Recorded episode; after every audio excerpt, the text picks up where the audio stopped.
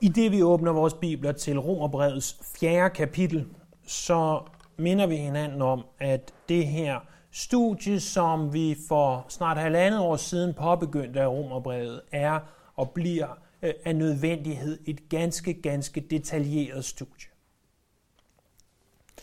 Jeg læste et sted, at hvis man gik på kunstmuseum og så de her øh, kæmpe store, vigtige malerier, og måden, hvorpå man går på kunstmuseum, og måske det største, vigtigste maleri, øh, vi har, er vel Mona Lisa. Og hvis man kom til Mona Lisa og, og blot passerer forbi ganske hurtigt, øh, øh og bare siger, tjek, så har jeg set Mona Lisa, så har vi ikke set Mona Lisa. Øh, hvis vi, hvis vi virkelig vil se Mona Lisa, billedet, Øh, så må vi stoppe op, og så må vi studere det. Romerbrevet er Bibelens Mona Lisa. Romerbrevet er øh, måske det vigtigste skrift, vi har i menneskeheden. For Romerbrevet forklarer os evangeliet. Og det er derfor, vi er stoppet op. Det er derfor, vi går i detaljer. Det er derfor, at vi nu påbegynder den 48. prædiken over Romerbrevet, og vi blot i dag afslutter det fjerde kapitel. Fordi det er uhyre vigtigt. Men i det vi ser på detaljerne, så må vi aldrig, aldrig glemme, at vi let kan blive væk i skoven og glemme, at der er en skov, fordi vi fokuserer på de enkelte grene. Derfor har vi haft for vane, at når vi har gennemgået et kapitel i detaljer, og så tager en enkelt søndag eller to, og gennemgå hele kapitlet i, i sin helhed. Og det er også det, vi vil gøre i dag.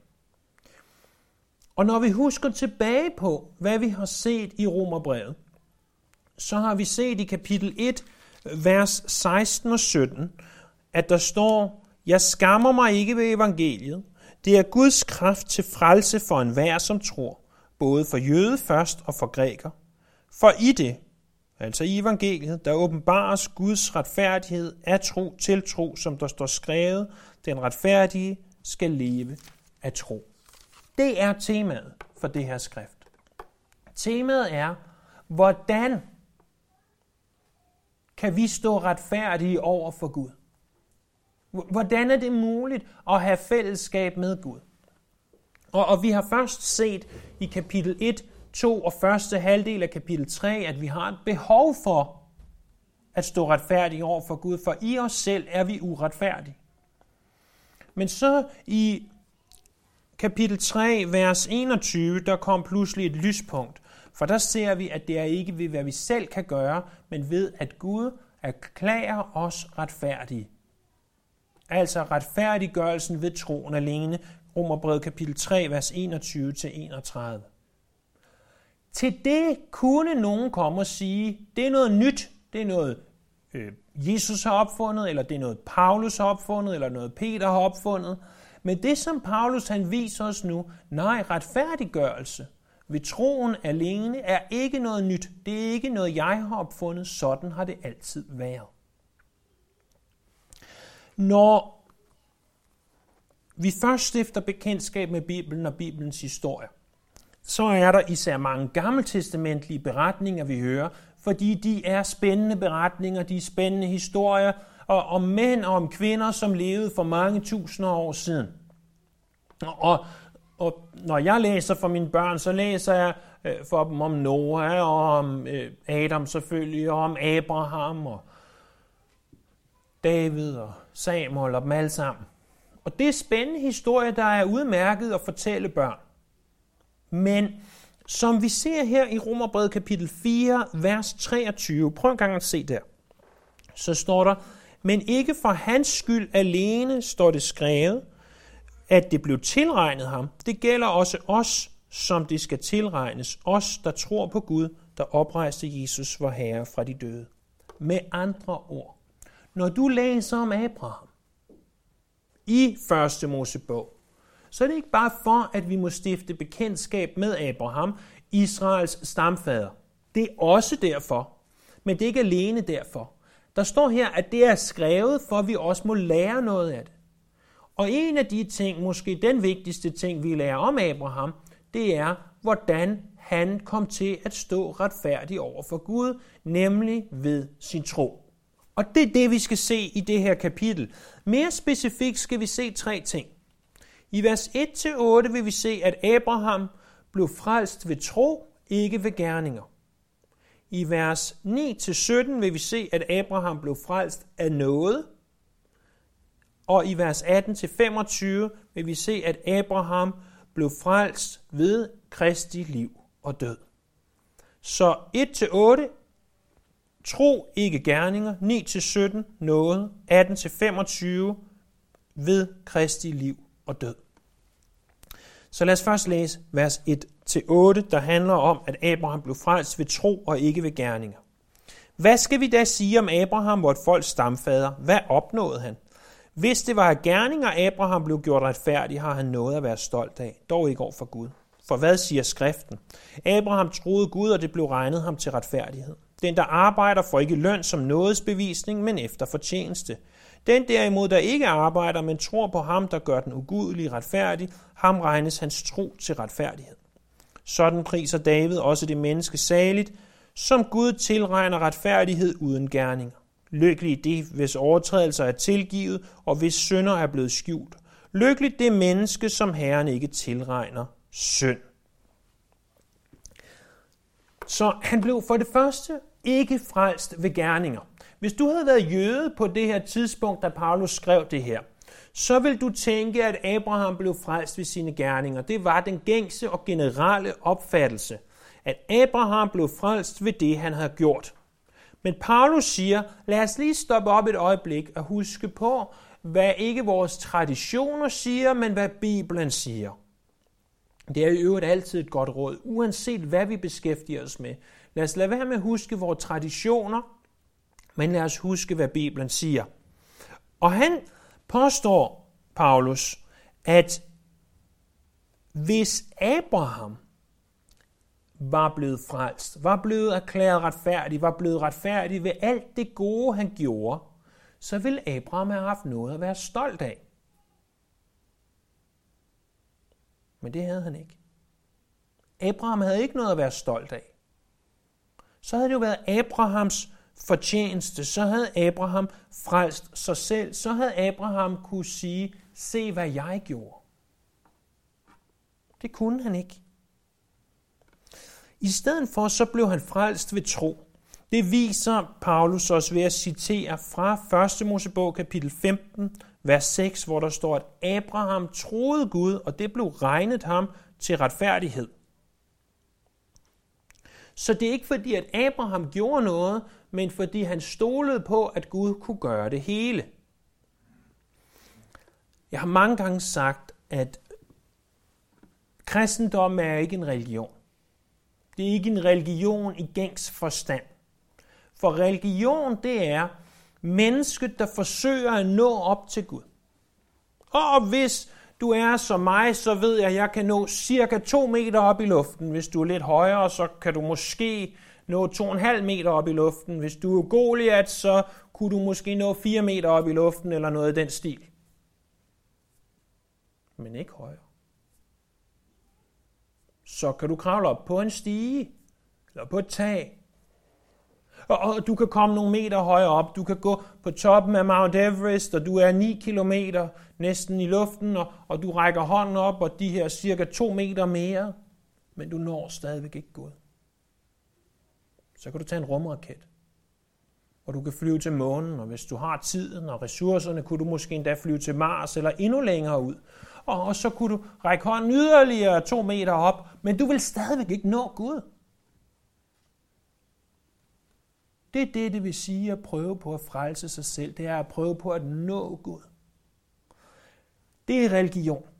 Det er, at du prøver på at nå Gud. Men kristendom, som jo selvfølgelig også er en religion, fordi det er noget med tro at gøre, men forskellen er, til alle andre religioner handler det om, hvad du kan gøre for at gøre dig god nok. Men sådan er troen på Jesus ikke.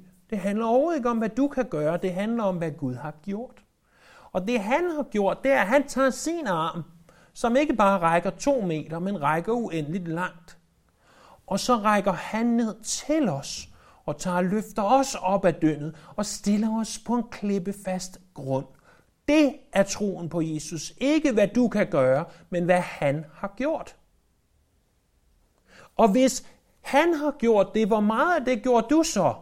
Ikke noget. Han tog dig og satte dig op. Det eneste du har gjort, det er, at du har stolet på, at han har gjort det.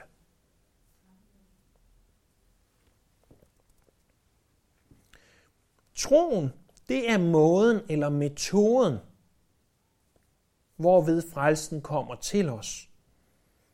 Men det er ikke troen, der frelser os. Det er Gud, der frelser os. Vi ser også, at måden, hvorpå han blev frelst, det var ved den her tilregnede retfærdighed. Husk, at vi taler stadigvæk om den første overskrift, om at Abraham blev frelst ved tro, ikke ved gerninger, vers 1-8. Øh, vi har set, at han ikke blev frelst ved gerninger, ikke ved noget, hvad han kunne gøre. Han blev i stedet for frelst ved tro. Ikke fordi han troede, men fordi Gud frelste ham, og han modtog det ved tro. Troen er med andre ord hans måde at række hånden ud på og sige, øh, tak for gaven, den modtager jeg. Men for det tredje under den her første overskrift, der ser vi, at han blev frelst ved tilregnet retfærdighed. Og det er altså ikke noget nemt udtryk at forstå. Paulus han citerer salme 32 og siger, lykkelig de, hvis overtrædelser er tilgivet, og hvis sønder er blevet skjult. Lykkelig det menneske, som Herren ikke tilregner synd. Men bare fordi noget er svært at forstå, betyder jo ikke, at vi ikke skal gøre en indsats for at forstå det. For de af os, der måtte have, have gået i skole øh, i sådan lidt for mange år, der kom et tidspunkt, hvor at at alting blev svært. Og, og, og min tese er, at uanset hvem du er, uanset hvor intelligent du er, hvis du når et højt niveau, nok niveau, så vil skolen blive svært. For mig, øh, selvom jeg er relativt god til matematik, så kom det punkt for mig i 2G, hvor mine forældre de tog så den frihed at tage mig ud af skolen i, i 14 dage for at tage til USA. Det var rigtig godt, men jeg troede, at jeg bare kunne matematik, og jeg var sindssygt god til det. Men da jeg kom tilbage, opdagede jeg, at jeg kunne ikke bare tænke mig til anden og endnu værre tredjegradsligninger og differentialregninger og alt muligt andet. Øh, selvom matematik faldt mig og falder mig naturligt, så kommer der et tidspunkt, hvor ting bliver svære. Men betød det, at jeg skulle give op? Nej, jeg skulle stadigvæk prøve at forstå det. Selvom noget er svært, og selvom ordet tilregnet retfærdighed er svært, betyder det ikke, at vi skal give op. Vi skal stadigvæk forsøge at forstå det. Og hvad er det så, det betyder? Jo, hvis jeg skal definere det, øh, så er det sådan her. Det er en juridisk deklaration, hvor faderen erklærer os fri og skyld af synd og dermed den fortjente straf, samt tilregner os Jesu Kristi retfærdighed, hvilket giver os retten til evigt liv. Dette er Guds værk, og det sker ufortjent og ved hans nåde. Og det ved jeg godt, I formodentlig ikke blev meget klogere af, men derfor er det stadigvæk definitionen. Så lad mig prøve at illustrere det. Tilregnet retfærdighed, det er, at du har en synd, du har en skyld, du ikke kan betale. Og den nemmeste måde at forklare det på, det er altså med penge, selvom det har intet med penge at gøre, for penge kan vi alle sammen i en eller anden grad forstå. Du skylder 100.000 millioner milliarder væk. Du kan ikke betale det. Det er umuligt.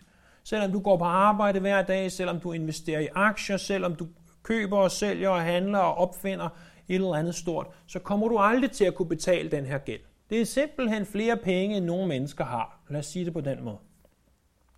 Og det kommer ikke til at ske. Men pludselig en dag,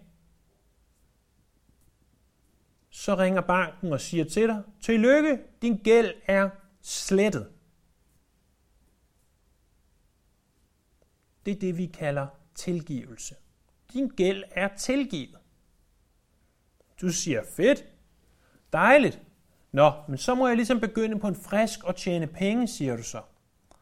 Så ringer banken til dig og siger, der er sket noget mærkeligt. Du er ikke bare tilgivet, men nu står der 100 milliarder på din konto. Nå, siger du. Hvordan kan det ske? Jamen, de er bare sat ind. Nå, siger du. Og så behøver du ikke arbejde en dag mere i dit liv, fordi nogen gjorde det for dig. Det er det, det er. Det er, at du bliver tilgivet, din gæld, din skyld, din synd bliver slettet. Men det er ikke nok. Det vil jo være fantastisk i sig selv. Men der er du bare på nul. Men der bliver også sat noget ind på din konto. Det, der bliver slettet og tilgivet, det er din synd. Det, du får sat ind på din konto, det er Jesu Kristi retfærdighed. Jesu Kristi retfærdighed. Den står på din konto, og det vil sige, når faderen ser på dig, og så kommer du frem, og du står der foran faderen, og så kigger han på mig, og så siger han, Daniel, du har Jesu Kristi retfærdighed stående på din konto i dit liv. Det er sådan, han ser mig. Han ser mig, som om jeg havde gjort alt det gode, som Jesus gjorde. Det er tilregnet retfærdighed. Men der er altså en ting mere, det er, at den er tilregnet. Fordi I ved godt alle sammen, hvis I kender mig bare en smule, jeg har jo ikke rent faktisk gjort alt det gode, Jesus gjorde. Jeg har jo ikke helbredt de syge, og jeg har ikke død på korset, og jeg har ikke gjort alle de her ting.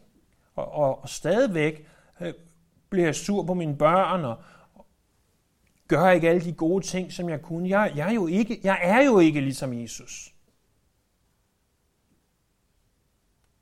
Det er derfor, den er tilregnet. Det er noget, der siges om dig, selvom du ikke nødvendigvis er det. Og her skal vi passe på. For når vi taler om frelse, så taler vi om et bredt udtryk.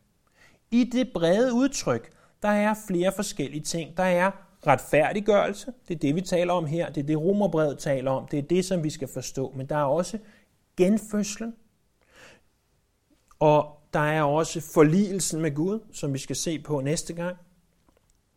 Og genfødslen, eller det at være født på ny, det forvandler dig. Det gør en forskel i dig. Men retfærdiggørelsen gør ikke en fysisk forskel i dig. Ganske som hvis du har alle de der penge henne på kontoen. Du kunne jo have 100 millioner milliarder stående på din konto, men hvis du aldrig gik ned i banken og hævede dem, så ville det ikke gøre en forskel.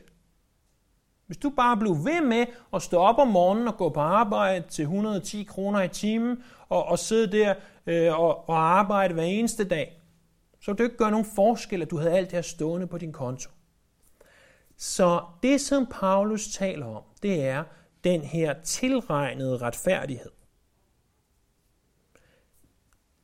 Og selvom det her lyder mærkeligt i vores ører, så er det på den anden side også det mest fantastiske af alt, fordi hvis det var rigtig retfærdighed, altså at du opførte dig retfærdigt, hvor mange af os kunne så gå herfra og sige, jeg opfører mig retfærdigt altid, og det er kun, hvis jeg opfører mig retfærdigt, at jeg er frelst. Men det er ikke sådan, det er. Gud, han tilregner dig retfærdigheden. Han tilskriver dig retfærdigheden. Således, at du, når Gud ser på dig, så ser han dig som retfærdig. Og uden at skulle gå i yderligere detaljer med det her, det har vi trods alt efterhånden gjort nu i de sidste halvandet år, så var det jo faktisk lige nuagtigt det her med tilregnet retfærdighed øh, kontra eller versus egentlig retfærdighed, som var hele reformationens omdrejningspunkt, hvor den romersk-katolske kirke sagde, du bliver retfærdig, og Luther sagde, nej, det er ikke det ordet betyder. Det betyder, at du tilregnes retfærdighed, at Gud siger om dig, at du er retfærdig. Også selvom du ikke nødvendigvis altid opfører dig retfærdigt. Abraham blev frelst ved troen, alene. Vers 9-17. Abraham blev også frelst ved noget. Gælder denne saleprisning nu kun de omskårne eller også de uomskårne? Vi siger jo, troen blev tilregnet Abraham til retfærdighed. Hvordan blev den tilregnet ham? Efter han blev omskåret, eller mens han endnu var uomskåret? Ikke som omskåret, men som uomskåret. Omskærelsen fik han som et tegn og som et sejl på den retfærdighed ved tro, som han havde, inden han blev omskåret. For at han skulle være fader til alle de uomskårne, som tror, for at retfærdigheden også skal tilregnes dem. Men, det, men han blev også fader til de omskårne, når de ikke kun har omskærelsen, men også går i sporene af den tro, som vor fader Abraham havde, før han blev omskåret. For det var ikke ved loven, at Abraham eller hans efterkommere fik løftet om at skulle arve verden, men ved retfærdigheden af tro. Hvis det er dem, som har loven, der er arvinger, er troen gjort til intet og løftet sat ud af kraft. For loven fremkalder vrede, men hvor der ingen lov er, er der heller ingen overtrædelse. Derfor var det at tro, for det kunne være noget. Så at løftet kunne stå fast for alle hans efterkommere, ikke kun for dem, som har loven, men også for dem, som har Abrahams tro. Han er faderen til os alle sådan som der står skrevet, jeg gør dig til fader til en mange folkeslag, fader over for Gud, som han troede på, og som gør de døde levende og kalder på det, der ikke er til, så det bliver til. Abraham blev frelst af noget. Det var for det første ved noget, ikke ved omskærelse. Det ser vi i vers 9-12. Øh, det er jo fordi, at vi tænker, hvis vi bliver frelst af Gud, så må vi have en del, vi må have en plads i det. Men nåden fortæller os, nej, vi har ikke nogen plads i det. Det er noget ufortjent, vi modtager. Og, og det, som var et kæmpe spørgsmål den her gang, øh, da Paulus levede, det var, jamen, skal man være omskåret, eller skal man ikke være omskåret for at blive frelst? Og det behøvede man altså ikke. Blev de klar over, var det, som var Guds øh, plan for dem. Og et kæmpe argument i alt det her, det var, at Abraham blev regnet retfærdig, før han blev omskåret. Han blev regnet retfærdig i kapitel 15 af 1. Mosebog, men han blev omskåret i kapitel 17. Altså, før øh, han blev omskåret, var han regnet retfærdig. En anden ting, de også dengang diskuterede, var, jamen, bliver vi så erklæret retfærdige, fordi vi har overholdt loven? Nej, det gør vi ikke, vers 13-15, fordi at Abraham levede 430 år før loven blev givet. Han blev tilregnet retfærdighed 430 år før loven blev givet. Og så får vi opsummeringen i vers 16 og 17. Det var at tro, for at det kunne være noget, så løftet kunne stå fast for alle hans efterkommere. Det er vigtigt at forstå, at troen er ikke en gerning, men et middel, en måde, en metode. Du frelses altså ikke ved at komme i kirke. Du kan gå i kirke hver eneste søndag fra nu af og til den dag, du dør. Men det frelser dig ikke. Du bliver ikke frelst af at åbne din bibel og læse den. Du bliver ikke frelst af at bede. Du bliver ikke frelst af at gøre gode gerninger. Du bliver ikke frelst ved at lade dig omskære, du bliver ikke frelst af at holde loven. Det er Gud, der frelser dig. Og måske hvad der også er vigtigt at forstå, du bliver ikke engang frelst ved at række hånden op til et kristen møde og sige, jeg vil gerne frelses. Eller gå frem og bede en bestemt bøn. Det frelser dig heller ikke. Det er Gud, der frelser dig. Du er ikke frelst, fordi du har gjort noget. Du er frelst, fordi Gud har frelst dig. Du har modtaget det ved troen. Det er sådan, frelsen er blevet virkelig for dig. Det er din del. Men Guds del, og Guds del kommer altid først, det er, at han har frelst dig. Hvis det ikke var sådan, så kunne det ikke være noget. For forestil dig, at hvis du kun var frelst, fordi du var gået frem til et møde en gang, eller en crusade, eller hvad det nu var. Det var derfor, du var frelst. Så var det jo noget, du havde gjort. Så havde du rejst dig op af stolen, og du havde gået frem, og du var derved blevet frelst. Men det er ikke derfor, du er frelst. Du er frelst, fordi at Gud vil det. Og det er det, det betyder. Det er noget. Ordet noget betyder noget, vi modtager ganske, ganske ufortjent. Jeg har også mange gange illustreret det sådan her. Ved at vi har øh, tre ord i Bibelen, som læner sig op af hinanden, men som har vidt forskellige betydninger. Det første, det er retfærdighed. Og hvis du tager øh, en person, som vi alle sammen øh, tænker var, øh, var ond og forfærdelig, øh, sådan en som Hitler, og siger, hvis Hitler skulle modtage retfærdighed, jamen så skulle han nok enten i fængsel i 10.000 år, eller i et gaskammer, eller hvad man nu må tro på var rigtigt for sådan en som ham. Det, det vil være retfærdigt.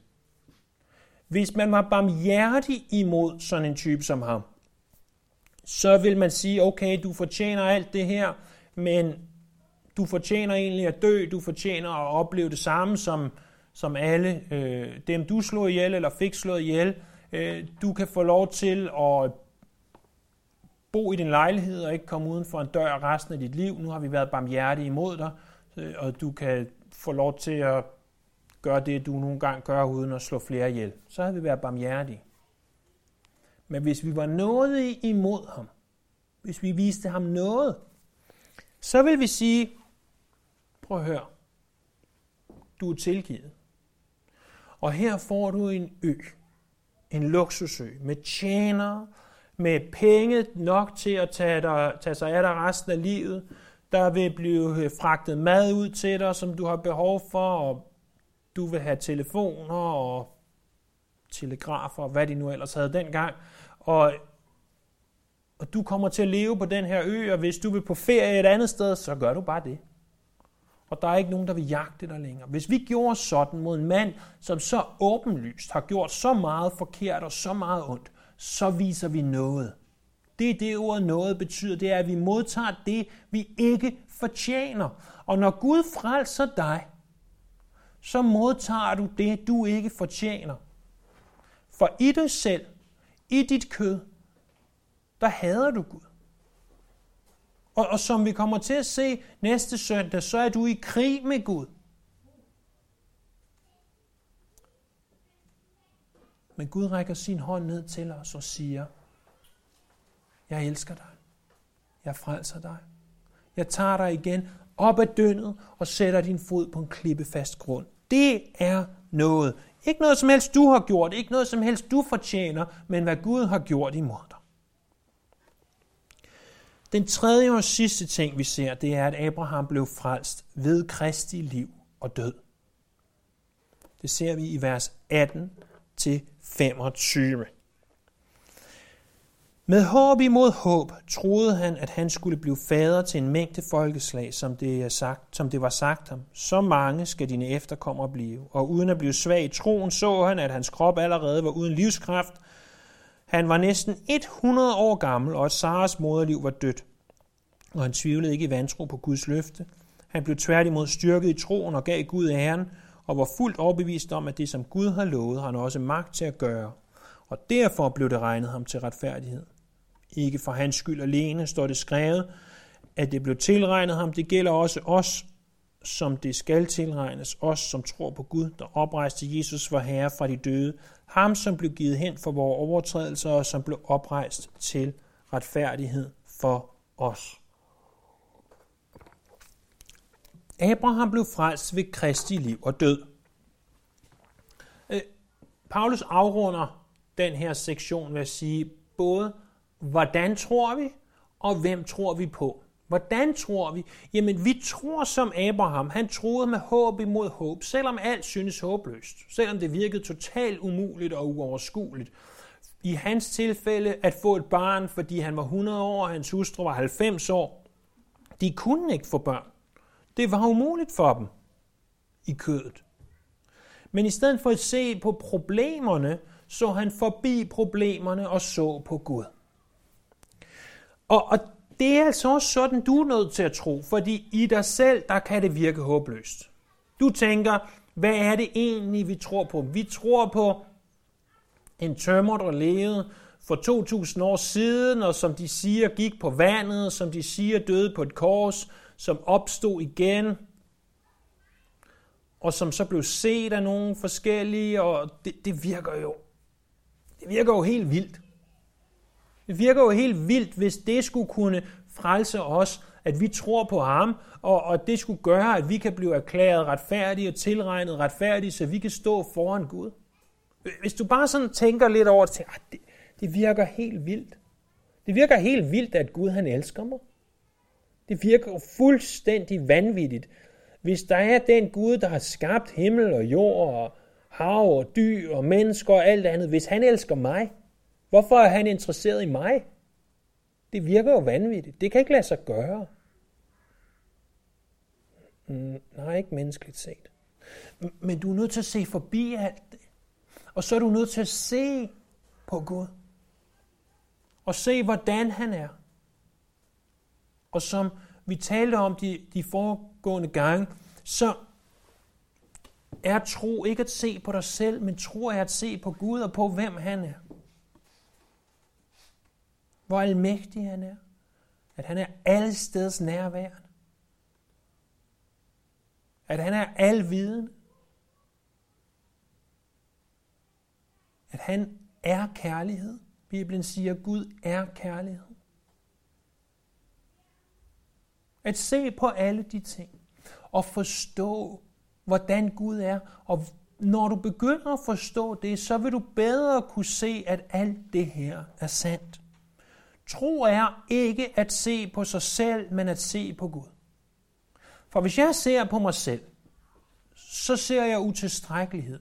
Så ser jeg en, som ikke er retfærdig nok. Så ser jeg en, som ikke har det i sig selv. Så ser jeg en, som hvis jeg skulle stå foran en hellig Gud, på ingen måde vil få lov til det. Han har aldrig blevet inviteret af dronningen, hvor meget desto mindre skulle jeg blive inviteret ind af den almægtige Gud. Men det er blevet. Og det er du blevet, hvis du er i tro. Jeg behøver ikke se på mig selv. Jeg behøver ikke se på, hvad jeg selv har gjort, og hvad jeg ikke selv har gjort, for det er Gud, der frelser os. Sådan var det med Abraham, sådan er det med dig.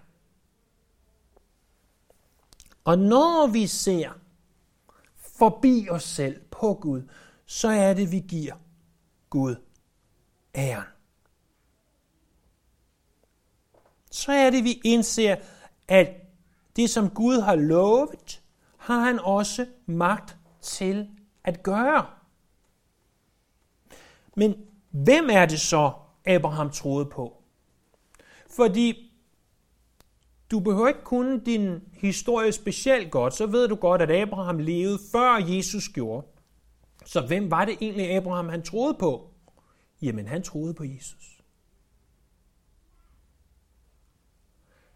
Læser vi ikke der i Johannes evangeliet?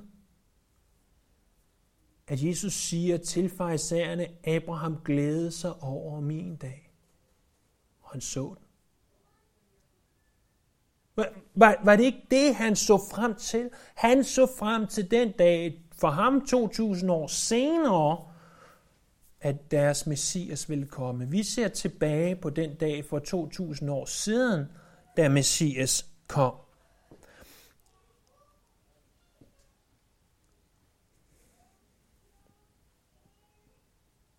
Det skal tilregnes os, der tror på Gud, der oprejste Jesus, vor Herre fra de døde, ham som blev givet hen for vores overtrædelser og oprejst for retfærdighed til os.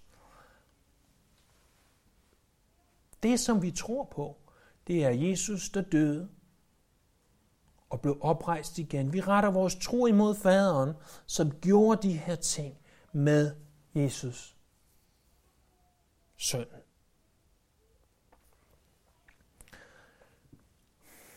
Så siger du så, hvorfor er det så vigtigt? Hvorfor er det så vigtigt at understrege de her ting? Hvorfor er det så vigtigt at tale om, at troen er ved nåden alene, ved troen alene, på Kristus alene. Hvorfor er det vigtigt? Fordi at hvis frelsen afhang af dig, så vil det være noget, du havde gjort. Hvis en af os kunne komme og sige, øh, prøv at se, hvad jeg har gjort for at blive frelst. Nu har jeg læst min Bibel 10 gange. Nu bløder min knæ, fordi jeg har bedt så meget. Hvis du kunne gøre det, hvis det kunne frelse dig, og du kom og sagde det, og det var rigtigt, så er det ikke mig, der står. Så er det dig, der står For så havde du gjort noget, ingen af os andre kan. Og, og så vil du pludselig være noget, for du havde frelst dig selv. Men det kan vi ikke.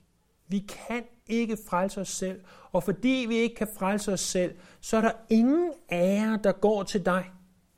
Men al æren går til Gud. Det er det, det handler om. Det er derfor, vi understreger det. Det er derfor, vi bliver ved med at tale om det, og bliver ved med, ligesom Abraham, at sige, vi blev styrket i troen, og han gav Gud æren. Vi ønsker, at Gud skal have æren for vores frelse. Vi ønsker ikke, at vi skal have æren for vores frelse. For hvis vi får æren for vores frelse, hvad sker der så? Jamen, så begynder vi pludselig at tro, at det var os, og at vi er nogle farlige nogen, og at vi kan det hele. Men så vil vi snart indse, at sådan er det ikke. Og så vil det gå galt. Lad os i stedet for lære af Abraham og lære, at troen kommer, øh, eller frelsen kommer ved tro alene, og ved noget alene, og ved Kristus alene. Så at Gud alene må kunne modtage ære. Lad os bede. Himmelske Fader, skaber Gud. Vi takker dig for frelsen. Vi takker for, at den er ved tro, ved noget og ved Kristus alene. Må vi stå fast på det her, ligesom Abraham gjorde det, ligesom Paulus gjorde det, og ligesom så mange andre efter dem har gjort det her. Det afhænger heldigvis, vil jeg sige, ikke af os, men udelukkende af dig. Vi priser dig, her. Vi lover dig. Vi ærer dig.